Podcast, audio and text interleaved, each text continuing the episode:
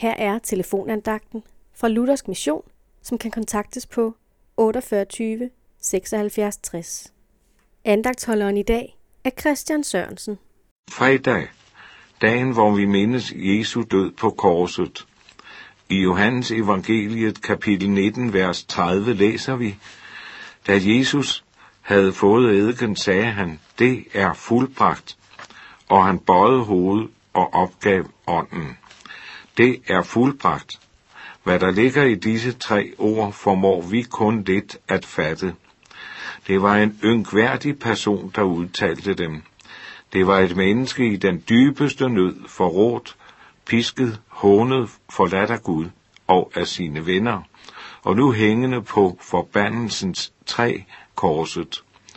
Og havde det blot været et ynkværdigt menneskes ord, så havde de været glemt efter få dage.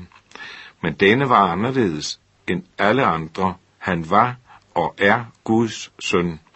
Og disse ord fra Guds søn, selv Gud, betyder, at al verdens synd er sonet, og at intet menneske behøver at frygte Guds vrede og dom, at vejen til Guds paradis er åben for alle, at alle kan finde fred og frelse hos Jesus.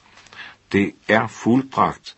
Det betyder, at din sund er sonet, og at du må leve i og med Jesus nu og i al evighed.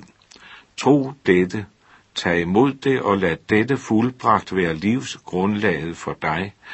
Det er fuldbragt. Det sagde Jesus for dig. Amen.